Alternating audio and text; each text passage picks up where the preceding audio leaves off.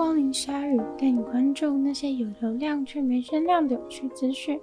用十分钟零碎时间，一起跟上这个永远跟不上的世界。二零二二年的皮克斯电影《巴斯光年》作为一个普通级的卡通，无法在沙乌地阿拉伯、阿拉伯联合大公国、科威特以及其他西亚国家跟马来西亚被禁播了。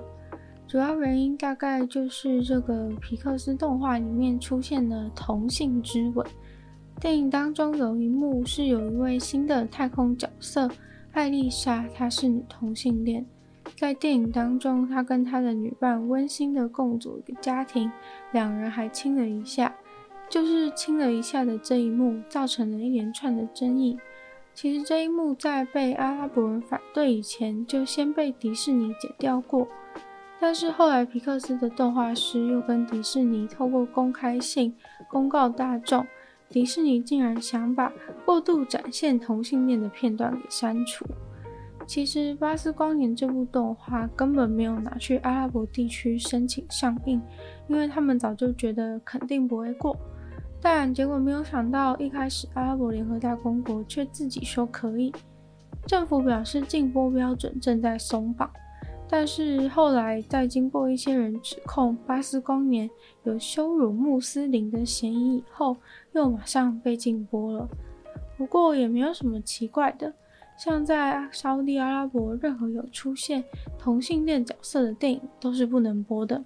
像是《奇异博士》、《妈的多重宇宙》，只要角色有同性恋的倾向都不行。不过连马来西亚都不能播，倒是让人比较惊讶一点。最近，马来西亚好像跟西方价值之间的距离越来越遥远了，尤其是对于同性恋异常的敏感。马来西亚的政府表示，有六个原因必须要禁播这部《巴斯光年》，其中最重要的是这部片里面的暴力抗争会对马来西亚的观众有不良教育的影响，而且不想要因为暴力抗争的内容就破坏与中国之间的关系。把垃圾丢到垃圾桶是一个看似很简单的指令，但是世界上有很多人真的就是做不到。可能是因为觉得地板跟垃圾桶长得很像，或是单纯以为垃圾丢到地板之后就会自动不见。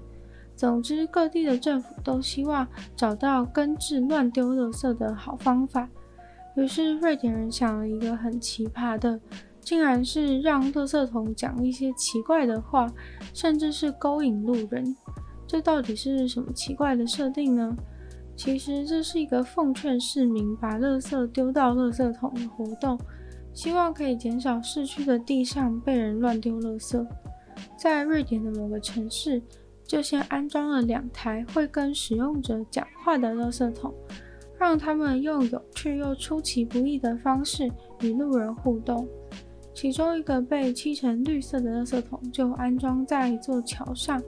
只要有人丢垃圾进去垃圾桶里面，垃圾桶就会回应你哦。在一个 YouTube 影片当中，也可以看到有人朝垃圾桶丢垃圾的时候，垃圾桶竟然开口语带诱惑的跟那个人说：“赶快回来再做一次，或是对，就是丢在这边没错，或是你真的做的太棒了。”这款鼓励诱惑型的语音垃圾桶，就是瞄准了人类心中想被称赞的欲望。人类在玩游戏的时候，明明只能得到一点点小小的奖励或回馈，就愿意做那么多的事情，花那么多的时间，在 RPG 游戏里面帮 NPC 完成那么多任务，千辛万苦的回来找他，他也不过是跟你说一句谢谢，然后让你去找下一个 NPC。明明很折磨人，却意外的对人类很有用。小任务、小奖赏的机制就这样子被用在了垃圾桶上。比起把垃圾丢在地上，如果垃圾桶会给你一点鼓励的话，也许那些爱乱丢垃圾的人就会重新考虑下次要不要把垃圾丢到垃圾桶里了。天王星和海王星是太阳系里面有点相像的两颗行星。因为它们同样离我们地球很远，又都是冰天雪地的，所以连科学家都很常把天王星和海王星称为是双胞胎星球。但是这两个又大又冷的星球有个很大的不同，就是颜色。最近用新的望远镜观测当中，科学家终于发现了为什么它们的颜色不一样。虽然这两颗太阳系中离我们最远的行星大小、质量、表面的环境都很类似，但是海王星却是呈现一个比较明亮、饱和的蓝色，天王星则是比较灰色调，像粉彩一样雾面的蓝色。第一次发现这个颜色差异是 NASA 在一九八零年让太空梭飞过它们的时候得知的。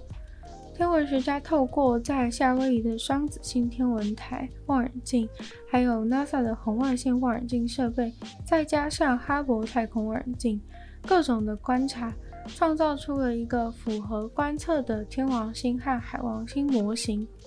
科学家认为，天王星之所以看起来比较灰色调的原因，是天王星上面真的有过多的雾气，导致颜色看起来比较浅。这一层雾气在天王星上面明显比海王星的还要厚。科学家相信，如果没有这两层，这两个星球会更相同。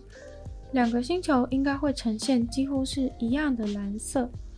过去研究这两个星球差异的时候，都是透过特定波长的光去探测星球上层的大气。因为做出了这两颗星球完全符合观测记录的模型。所以这是第一次，科学家才能够去解释颜色差异的谜团。这个模型让科学家可以了解星球更深层的大气结构，包含这个雾气层到底是由什么组成的，或是了解星球上的甲烷云跟硫化氢的冰晶。现在他们都是用不同望远镜的资料互相交叉比对。分析出在天王星和海王星上面不同高度的三层气旋胶体，在两个星球上中层都是甲烷冰变成甲烷雪的地方。海王星的气流比较混乱不稳定，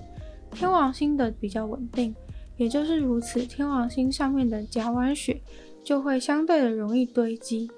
在海王星上，过去就会常常看到表面上有黑点，但天王星却不会。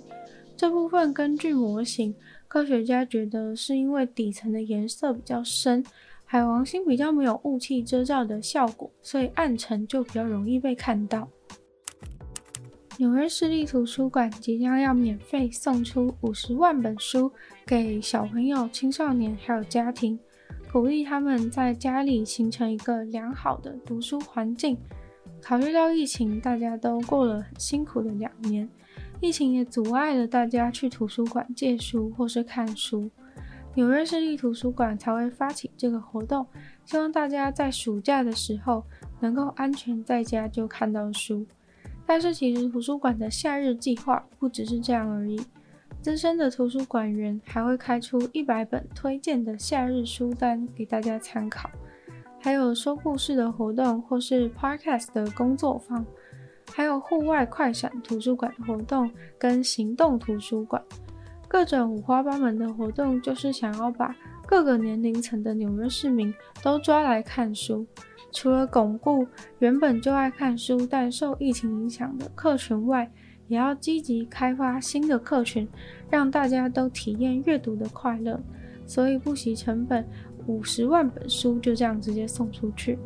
某种程度上也是想要多照顾中低收入的小孩和家庭，毕竟买书也不是那么便宜。今天的鲨鱼就到这边结束了，再次感谢订阅赞助的会员 Z Z 选求生 LZ 黑牡丹毛毛 K N Jason 还有 James，那就希望其他有意继续支持鲨鱼创作的朋友，可以在下面找到 Patreon 的链接，里面有不同的会员等级还有不同的福利给大家参考。那也可以多多的把鲨鱼的节目分享出去给更多人知道，或是在 Apple Podcast 帮我留星星、写下评论，都对节目的成长很有帮助。那也可以在任何有趣的地方留言给我。有时间的话，可以去收听我的另外两个 Podcast，其中一个是女友的纯粹不理性批判，里面有时间更长的主题性内容；另外一个话是听说动物，会跟大家分享一些动物的知识。那就希望下雨可以继续在每周的二四六跟大家相见。那我们下次见喽，拜拜。